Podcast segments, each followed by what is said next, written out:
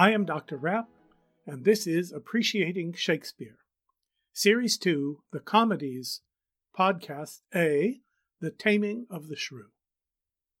If we are to appreciate and be entertained by the taming of the shrew as Shakespeare intended, it is necessary to remember that the world as Shakespeare and his audience conceived it was hierarchical. Check out Series 1, Chapter 7, podcasts 14 and 15 when they're available. The hierarchy of all created things reached into every area of life, including family relations between husbands and wives. Wives were obliged and expected to obey their husbands in their just and reasonable instructions, and husbands were obliged and expected to care for their wives. That is the ideal and the norm that stands behind the justification for the taming of Catherine in this play.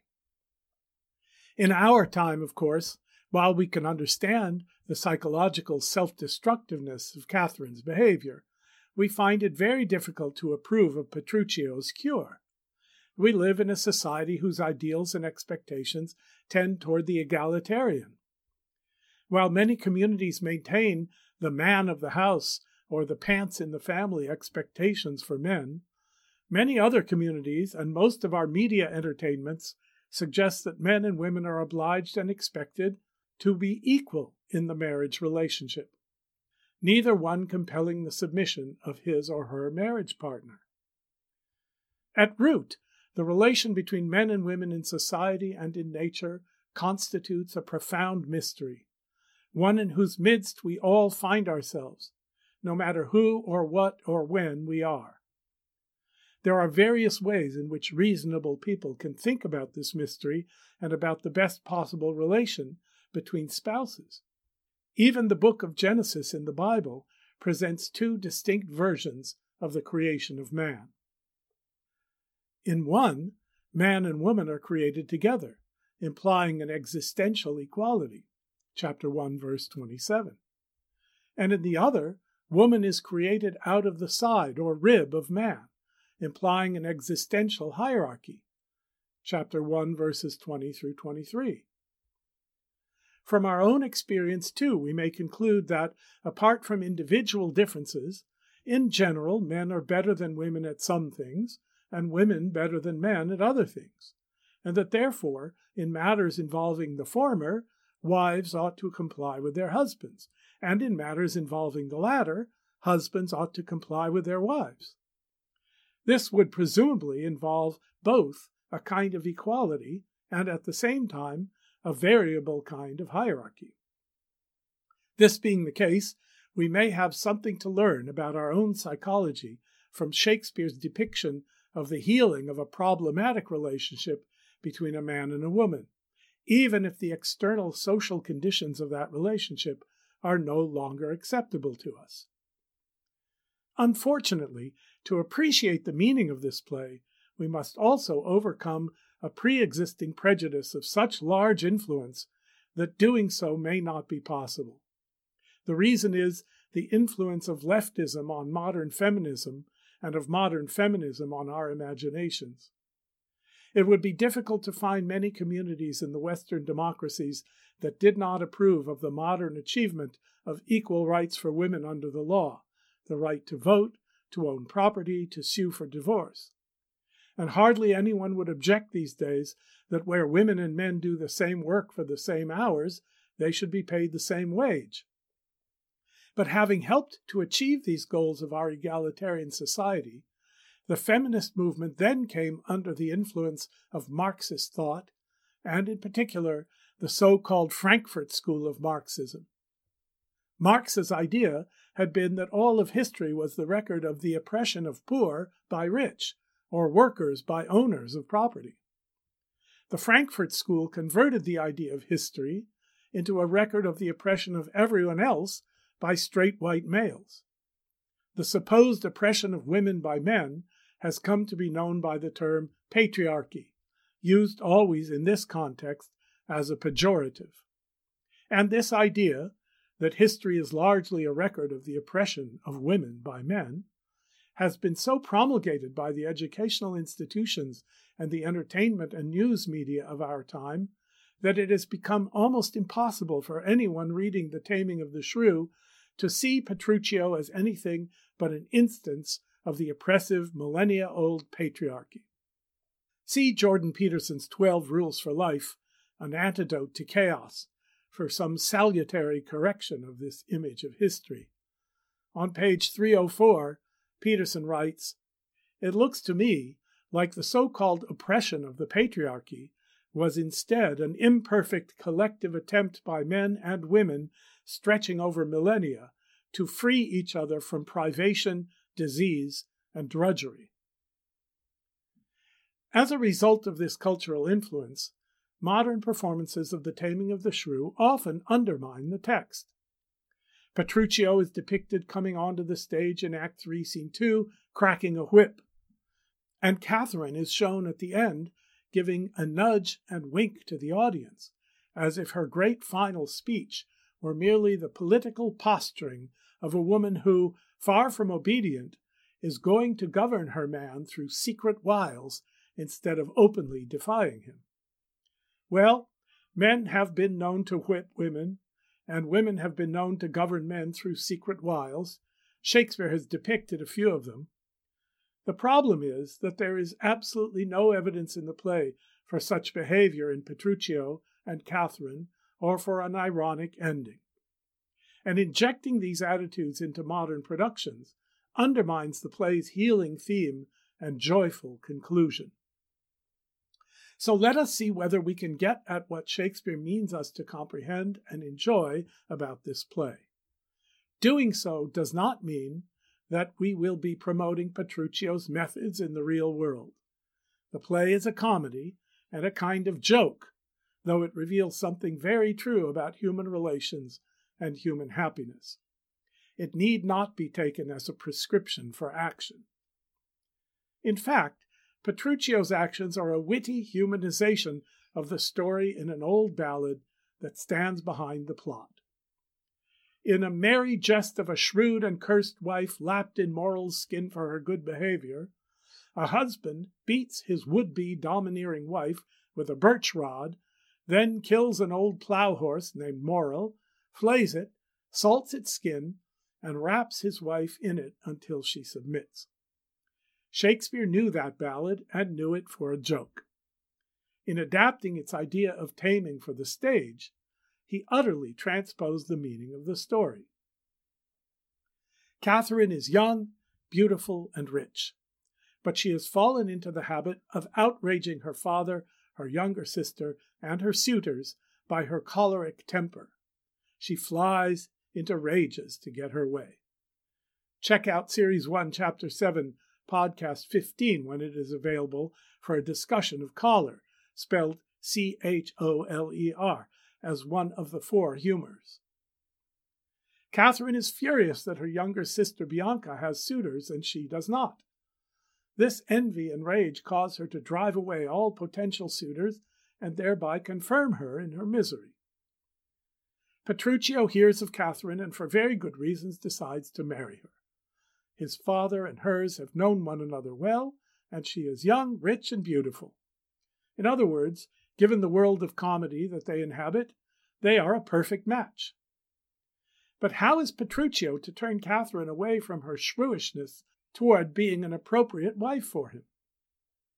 He will woo her with some spirit, he says in Act 2, Scene 1, lines 169 to 173. Say that she rail. Why then, I'll tell her plain she sings as sweetly as a nightingale say that she frowned.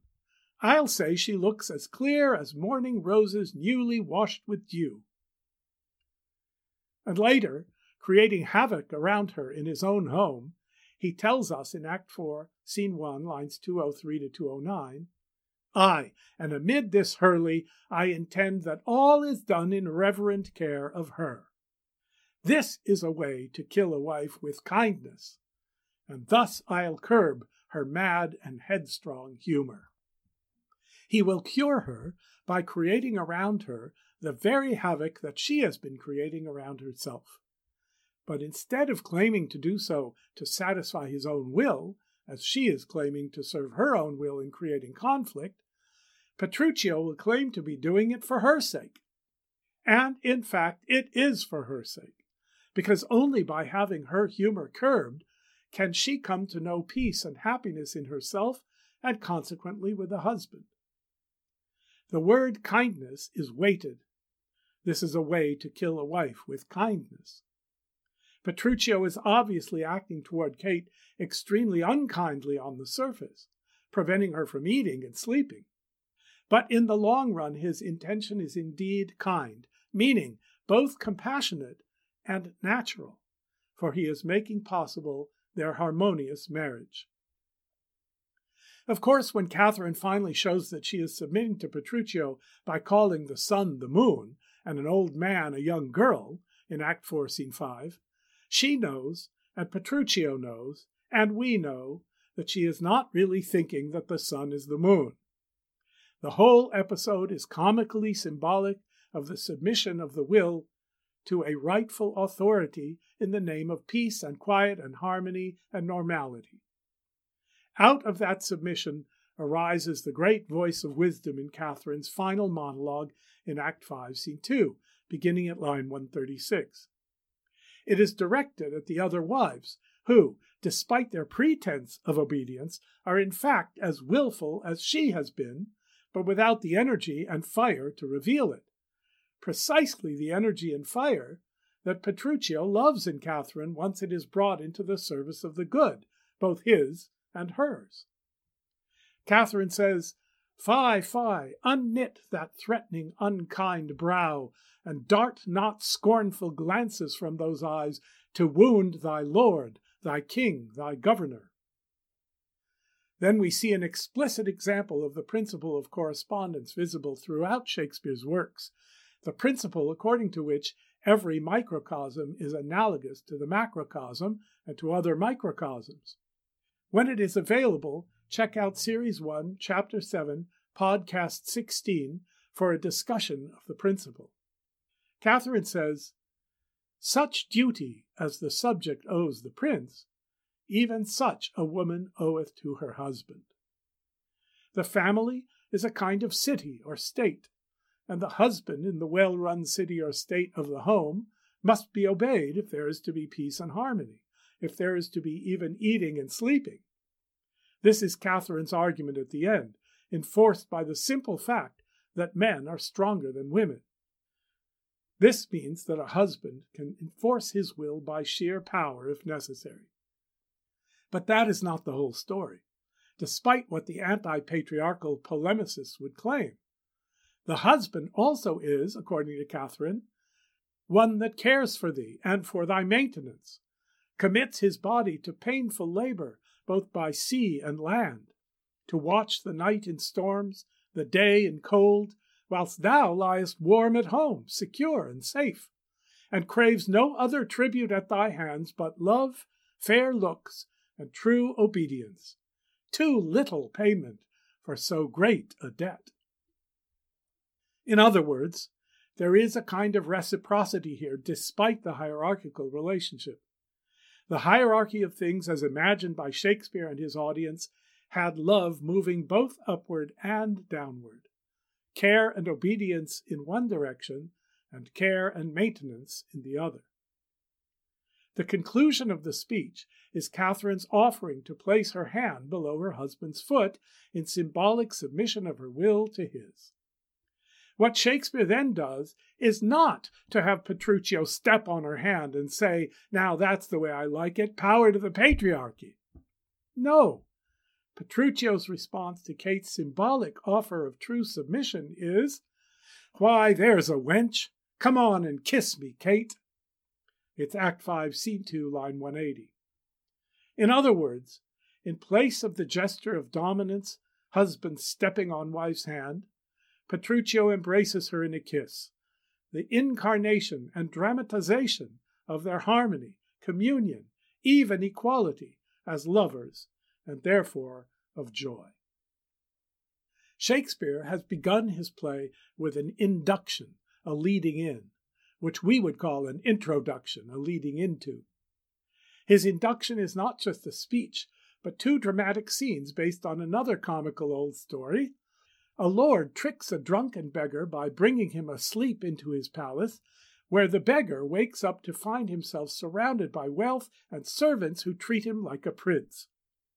When Shakespeare's beggar, named Christopher Sly, wakes up to be treated as a lord, actors appear in his supposed mansion to perform a play for his entertainment, and the play they perform is The Taming of the Shrew. So that Shakespeare has given us the main play within the context of a small frame play. Why did he choose to include the frame story? One answer is practical. The initial situation of Christopher Sly is familiar to Shakespeare's audience, a sort of local color. The frame story easily engages the empathy of the audience, providing an effective transition to the story within the story. Another answer is thematic. The question of the play is to what degree people's behavior may be altered by an alteration in the way they are treated. Just as Sly begins to think of himself as a lord when he wakes up to find he is being treated as one, so Catherine learns to think of herself as virtuous, patient, obedient, rational, and loving when all the chaos for which she has been responsible is reflected back at her under the guise of care and protection and kindness for her. The taming of Kate is a deeper transformation than that of Sly, and it is undertaken for far more serious reasons. But both stories illustrate the truth that our image of ourselves depends in large part on the role we are expected to play in the world. Sly's transformation is a joke and a fake. Kate's is serious and real, though comical. But Shakespeare cuts short the frame play after Act 1, Scene 1, and The Taming of the Shrew ends with no further mention of Christopher Sly. Why is that? There is another play, similar to The Taming of the Shrew, performed about five years earlier and published at about the same time as this play. It was called The Taming of a Shrew. Scholars debate whether it is a source for the shrew, or a bad quarto, that is, a memorial reconstruction of it, or a version of an earlier play that was the source for both. The subplot of A Shrew somewhat differs from that of The Shrew, and most of the characters' names are different. It is far inferior to Shakespeare's The Shrew, whatever its origin. However, apart from its interest to textual scholars, it is interesting in that in it, unlike in Shakespeare's The Shrew, the Christopher Sly frame story is completed at the end. There, Sly falls asleep drunk in his supposed palace, and the lord who brought him in to trick him now has him returned to the street where he was found. When Sly awakes, he believes he has had the best dream that ever I had in my life and then goes home to tame his wife as he has learned to do from the play performed for him in the supposed dream. Why does Shakespeare choose not to complete the frame story about Christopher Sly? The last scene of Shakespeare's frame story, which is interposed at the end of Act 1, Scene 1, gives us a hint. In this scene, the page boy is disguised as Sly's supposed wife. First servant says, my lord, you nod, meaning doze off. You do not mind the play. Sly. Yes, by St. Anne, do I. A good matter, surely. Comes there any more of it? Page. My lord, tis but begun. Sly. Tis a very excellent piece of work, madam lady. Would 'twere done. Sly clearly is bored by the first scene of the taming of the shrew, which is being performed for his entertainment, and he cannot wait for it to be over, though it has just begun. This is a subtle indication that no matter how convincingly he might be treated as a lord, he is not a lord in fact. The proof is that he cannot appreciate the quality or significance of the play that we, who are more sophisticated, are finding perfectly fit for our entertainment. The leopard will not change his spots, and Sly will remain the poor beggar in himself, no matter how much those around him pretend that he is a lord, and no matter how much he comes to believe it himself. By contrast, the joke played on Catherine in the taming of the shrew play that Sly is watching, instead of making her think she is something she is not, in fact causes her to discover who she really is. And that discovery is so much more important than the waking of Sly from his supposed dream that we can imagine Shakespeare deciding to abandon the relatively shallow frame story for the sake of retaining the full force of the conclusion of the more profound story. In short, the taming of the shrew is not about fooling someone into believing she is what she isn't, but about cajoling someone into realizing and embracing what she, at her best, truly is. Now let me explain a few of the key lines in the play. 1.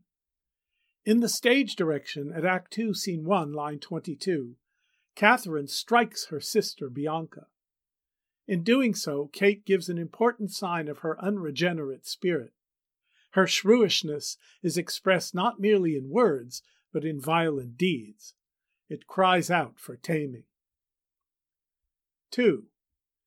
At Act 3, Scene 2, lines 117 to 120, Petruchio says, To me she's married, not unto my clothes.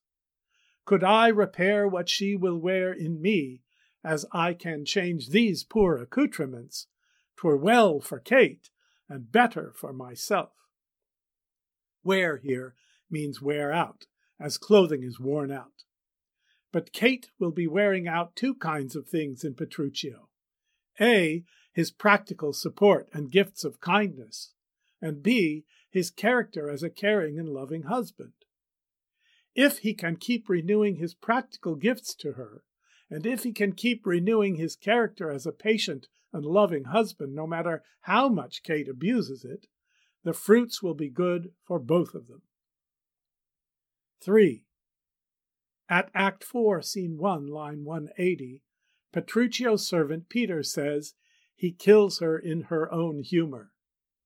Her own humor is choler, that is, the predisposition to excessive and violent rages.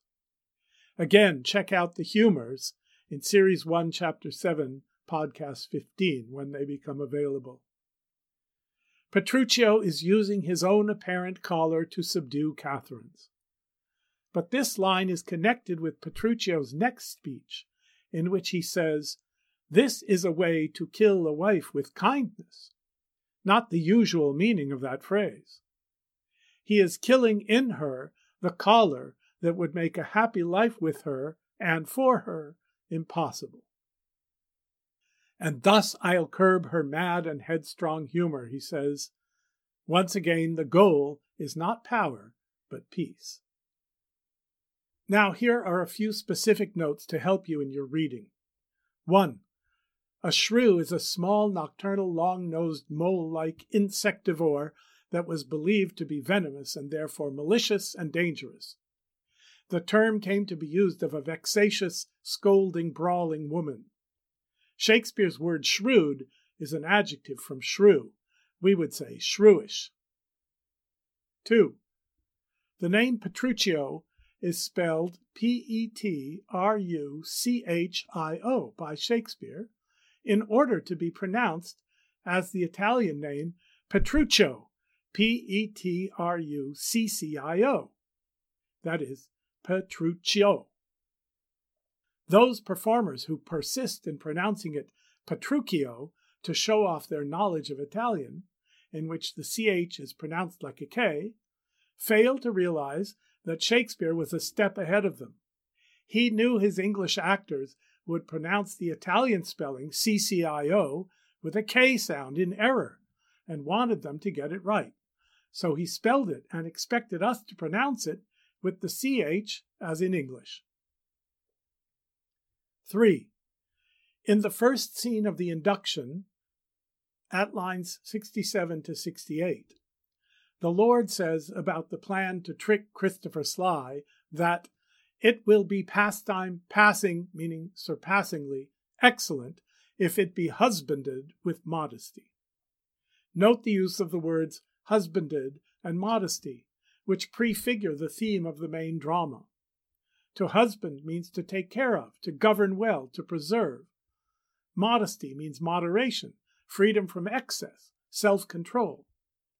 We will, unlike Christopher Sly, enjoy the play we are about to see, and Petruchio will husband Kate with what appears at first to be madness, but is finally revealed to be a deeper and truer modesty, and one which he teaches to Kate. 4. In Act 1, Scene 1, lines 31 to 33, Tranio says, Let's be no Stoics nor no stocks, I pray, or so devote to Aristotle's checks as Ovid be an outcast quite abjured. A stock is a piece of wood, hence someone insensible. Aristotle, as the author of the Nicomachean Ethics, stands for morality. Ovid, as the author of Ars Amatoria, the art of love, stands for love. 5. In Act 3, Scene 2, lines 228 to 239, when Petruchio is about to carry Kate off from the wedding, he says, Nay, look not big, nor stamp, nor stare, nor fret. He is speaking about what Kate is doing, which is trying to have her own way but he is speaking to the gathered wedding guests, pretending that they are threatening Kate and his right to possess her. He fancifully proclaims that he is protecting her from them in order to teach her what he would do if ever she were threatened, in fact. Fear not, sweet wench, they shall not touch thee, Kate. In short, he is enacting a drama of his commitment to be her protector, though she is the only real threat to their happy marriage. 6. At Act 4, Scene 5, line 76, the word jealous means suspicious. 7. At Act 5, Scene 2, line 109, the word awful, A W E F U L, means commanding respect and obedience. I am Dr. Rapp, and this is Appreciating Shakespeare.